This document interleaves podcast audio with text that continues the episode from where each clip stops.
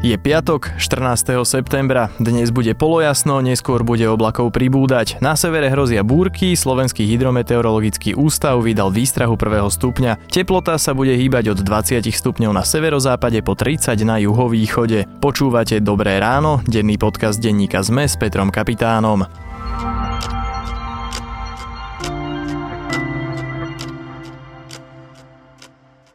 Krátky prehľad správ.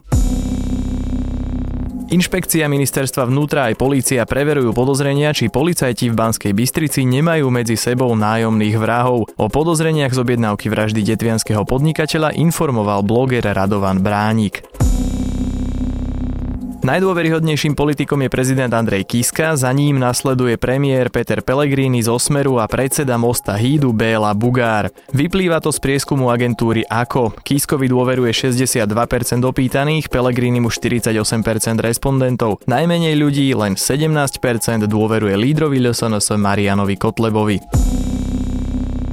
Podozrivý nákup na ministerstve obrany, o ktorom informovala nadácia Zastavme korupciu, preverí aj Úrad pre verejné obstarávanie. Ide o miliónový obchod, z ktorého mal profitovať riaditeľ služobného úradu ministerstva obrany Ján Hoľko aj Miroslav Výboch, ktorý je spájaný so stranou Smer.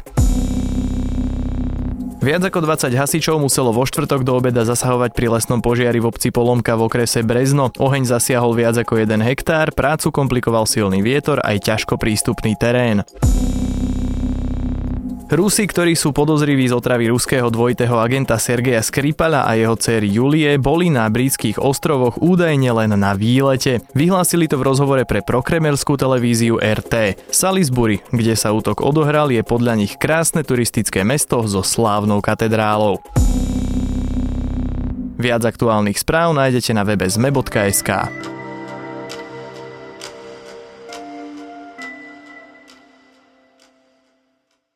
Kauza miliónových zmeniek, kvôli ktorým je podnikateľ z mafiánskych zoznamov Marian Kočner už vyše dvoch mesiacov vo väzbe, prerastla až na katedru žurnalistiky Filozofickej fakulty Univerzity Komenského v Bratislave. Nina Sobotovičová, webeditorka SME, totiž vo svojej bakalárskej práci riešila kauzu Gamatex. Tá kauza mala zmenkám za desiatky miliónov eur predchádzať. O Nininu bakalárku sa začali pred niekoľkými týždňami zaujímať aj právnici televízie Markíza, ktorá proti Kočnerovi v spore stojí. Avšak však po bakalárskej práci sa na katedre žurnalistiky zrazu zľahla zem. V jeden čas mi volala pani Naďová. Pani Naďová bola e, šéfka sekretariatu predsedu vlády. Tesne po udelení licencie to bolo. Že e, aby som e, poslal ochrankára, svojho šéfa ochranky, povedali, že zachytili objednávku Folcovej na mňa a to, to, to vyšlo z úradu vlády. A aby som sa vypratal z mesta, kým nebude kľud. A bolo to, malo to byť celé od rozina. Hej? Od rozina, tá informácia. Počuli sme záznam hlasu Pavla Ruska, bývalého riaditeľa televízie Markíza, ktorý opisoval pozadie údajnej objednávky a vraždy jeho spoločničky Silvie Folcovej. Toto všetko malo taktiež istý presah aj s kauzou Gamatex. A dnes by sme sa mali asi najskôr porozprávať hlavne o tejto celej kauze, pretože to má presah aj na zmenky. Nina, prosím ťa, povedz nám, o čom teda je celá tá kauza Gamatex. Tak ten začiatok tej kauzy kauzy je v podstate pomerne nezaujímavý. Ona vznikla ako obyčajný obchodný spor medzi Pavlom Ruskom, ktorý teda zakladal súkromnú televíziu a medzi Silošom Pohánkom, ktorý bol vlastne riaditeľ SP štúdia, ktoré vyrábalo nejaké televízne relácie a malo dostatočnú televíznu techniku, takže oni sa nejakým spôsobom dohodli vlastne, že Siloš Pohánka bude za Pavla Ruska intervenovať pred licenčnou radou a keď Pavol Rusko a jeho Markíza SRO dostane vysielaciu licenciu, takže z toho budú plynúť Silošovi Pohánkovi nejaké benefity. Oni dokonca podpísali aj nejakú zmluvu o budúcej zmluve, ktorú máme na webe denníka Sme k dispozícii. V tej je stanovené, aké budú v podstate nejaké penále alebo teda tresty, ak e, jedna zmluvná strana túto zmluvu nedodrží. Pavel Rusko napokon licenciu dostal, ale to sa udialo za takých trošku zvláštnych podmienok, lebo on vlastne licenčnej rade predložil nejaký výpis z obchodného registra, v ktorom ale nefigurovala jeho spoločníčka Silvia Folcová.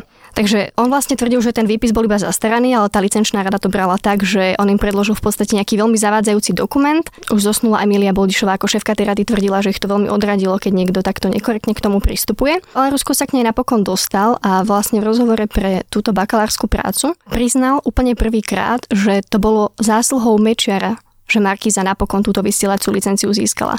Malo to byť tak, že jeho manželka Viera Rusková, ktorá mala veľmi blízky vzťah, teda ako to sám Pavel Rusko tvrdí s Vladimírom Mečerom, vtedajším premiérom, sa išla podľa jeho slov vyplakať s tým, že im teda odmietli udeliť vysielaciu licenciu a Mečiar, opäť podľa slov Pavla Ruska, túto radu narýchlo odvolal, novú radu potom viedol pán Juráš, ktorý ale tvrdil, a opäť sú k tomu aj nejaké záznamy, že on iba pokračoval v tom pôvodnom konaní rady Emílie Boldišovej, čiže to, že nakoniec tú licenciu Pavlovi Ruskovi a Markíze udelili, mala byť teda predsa len zásluha toho pohánku, ktorý sa za Markízu prihovoril ešte pred radou Emílie Boldišovej. Kedy sa v celej tejto veci objavil Marian Kočner? On sa objavil v momente, keď si Siloš Pohánka nevedel rady, pretože Pavel Rusko odmietal uznať platnosť tej zmluvy, ktorú spolu podpísali.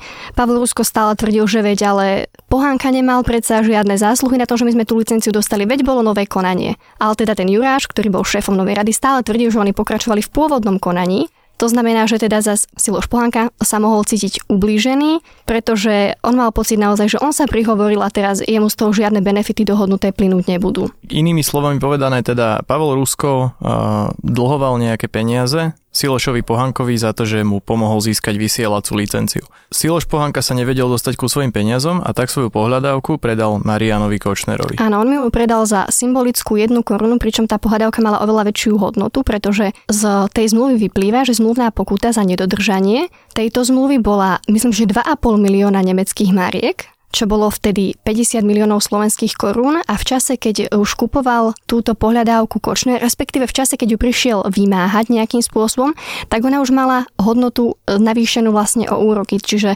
myslím, že tá pohľadávka mala v tom čase hodnotu 80 miliónov slovenských korún. Kočner teda zobral nejakých svojich ľudí v úvodzovkách, nabehol do televízie Markíza a chvíľu sa tváril, že televízia Markíza patrí nemu. Bolo to tesne pred voľbami v roku 1998, vtedy boli veľké protesty pre televíziu Markíza. Pavel Rusko sa nakoniec s Marianom Kočnerom nejakým spôsobom dokázali dohodnúť, ale nebolo to zadarmo. A teraz prichádzajú na scénu tie zmenky, o ktorých do minulého roka nebola žiadna vec.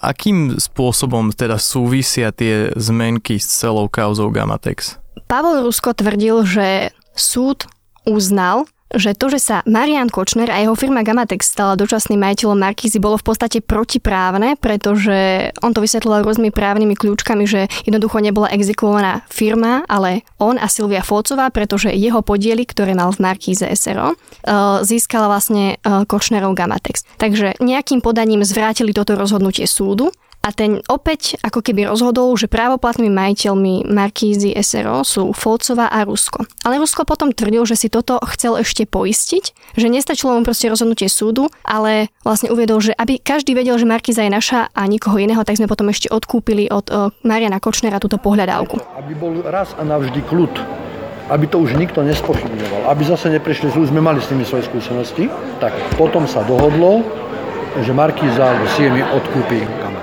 Takto Pavol Rusko objasňuje to, akým spôsobom si chcel poistiť e, to, že televízia Markíza zostane aj naďalej v jeho vlastníctve. Rusko ju potom neskôr predal ďalej, postupne prišiel o dosť veľa majetku a v súčasnosti sa nachádza v pomerne nelichotivej situácii.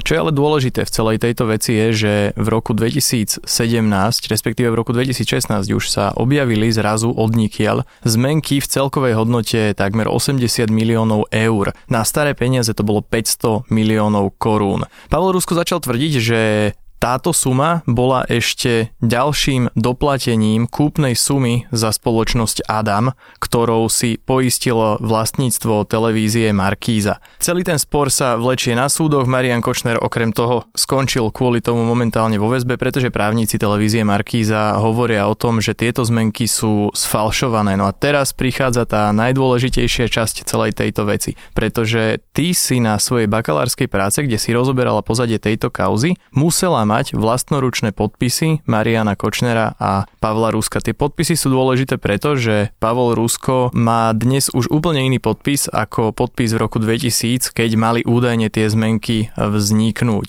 No a môžu byť dôležitým dôkazovým materiálom v celom tomto konaní. Nina, teraz otázka na teba. A ako sa tie podpisy dostali na tvoju bakalárskú prácu? Keď som začala spracovať tému Gamatex, tak som sa dozvedela, že ak bude mať náhodou v práci nejaké rozhovory, tak musia byť na každej strane podpísané respondentom, ktorého som do toho rozhovoru oslovila. Čo znamená, že ja už som tie rozhovory mala v tej dobe urobené, dokonca aj prepísané. A keď som sa dozvedela teda, že sa musím opäť stretnúť s Pavlom Ruskom a Marianom Kočnerom, nebola som teda dvakrát nadšená, ale išla som za nimi s vytlačenými papiermi tých rozhovorov. Tých papierov bolo pohromade aj celkom dosť a oni ich po jednom teda čítali, rozhodovali, že či naozaj to povedali takto a vo finále podpísali. Takže Rusko sa podpísal na tie listy, kde bol jeho rozhovor s tým, že teda odobruje znenie toho rozhovoru. Prečo sú teda tieto podpisy na tej bakalárke dôležité? No oni nie sú dôležité nejakým spôsobom v tomto prebiehajúcom súdnom spore medzi vlastne Kočnerom a Markízou. Oni sú dôležité iba z nejakého marketingového dôvodu. Keď sa vlastne právnici televízie Markíza dozvedeli, že nejaké takéto podpisy existujú, tak prejavili záujem, že by sa k nim možno chceli dostať a posunúť ich súdnemu znalcovi, ktorý by vlastne teda posudzoval, že či sa podobajú tým podpisom, ktoré sú na zmenkách, alebo podpisu, ktorý používal Pavol Rusko, kým bol ešte konateľom Markízy.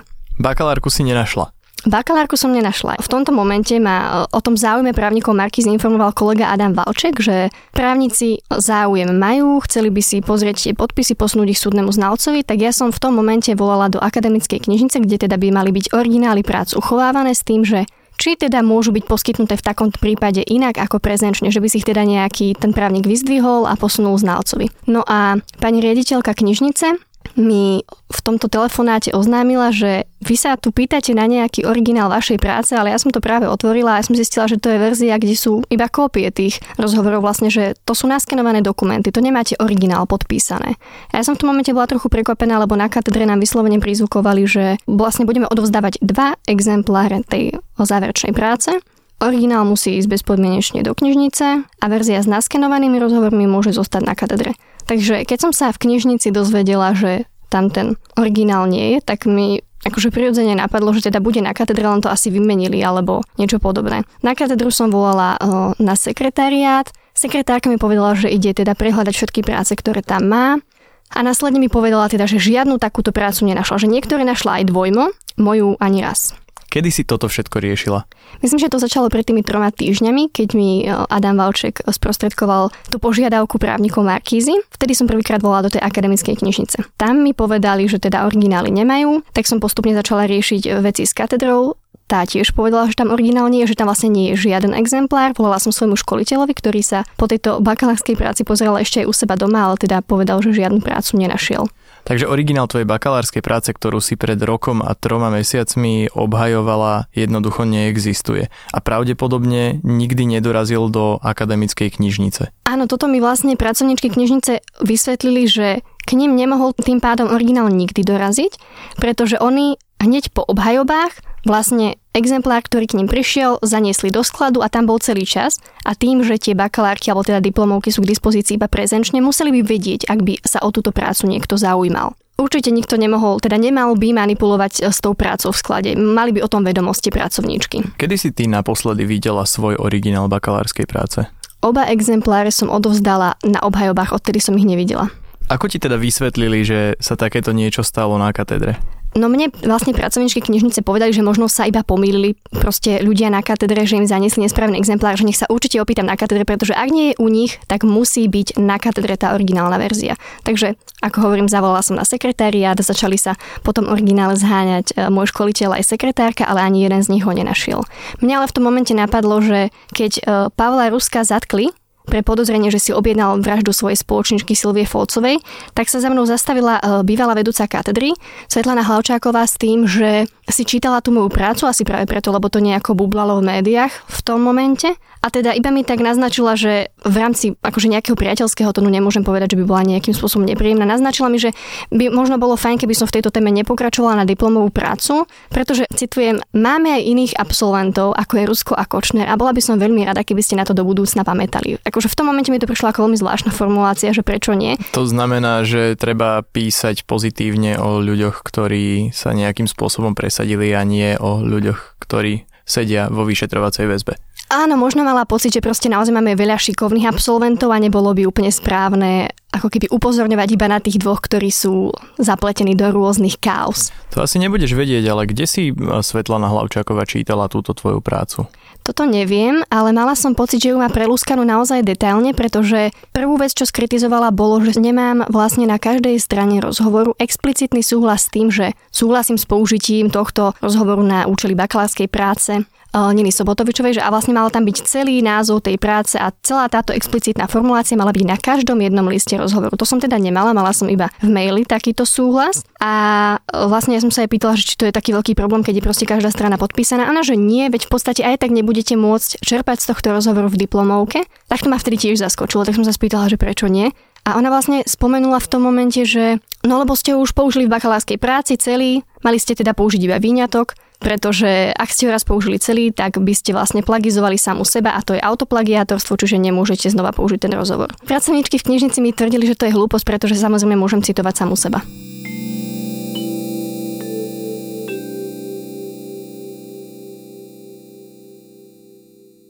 Čo teda budeš robiť ďalej? Uh, v momente, keď tento podcast nahrávame, je 5 hodín 13.9. Ja som práve telefonovala s dekanom Filozofickej fakulty, ktorý teda potvrdil, že oba exempláre sú na pôde Filozofickej fakulty, ale kde je originál, tak to nespresnil. To znamená čo? To je ako možné, že to nespresnil? On mi to vysvetlil tak, že keďže moja bakalárka je neverejná v centrálnom registri, ona je neverejná kvôli inej respondentke, nie kvôli Ruskovi alebo Kočnerovi, takže oni sa snažili nejako ju zabezpečiť aj v tej printovej verzii, kde sú originálne podpisy. Z toho vyplýva, že dekan ju má kde v šuflíku pravdepodobne, alebo proste niekde na tajnom mieste ukrytú. On potvrdil iba, že ju videl, čiže vie, že je niekde na filozofickej fakulte. Ale odmietol dokonca potvrdiť aj to, že by ju mal momentálne u seba. Takže nie je ochotný ju ukázať alebo nejakým spôsobom ťa presvedčiť o tom, že teda ten originál existuje niekde. Nie, nie. Takže neviem, ja už to naozaj v tomto prípade nechávam na právnikov Markíz, nech si s tým poradia, ako uznajú za. Ten exemplár s naskenovanými podpismi je proste dostupný v akademickej knižnici. Ja do toho neplánujem nejako zasahovať. O záhade zmiznutej bakalárskej práce, ktorá súvisí s kauzou Gamatex a miliónovými zmenkami Mariana Kočnera a Pavla Ruska voči televízii Markíza sme sa dnes rozprávali s webeditorkou denníka SME Ninou Sobotovičovou.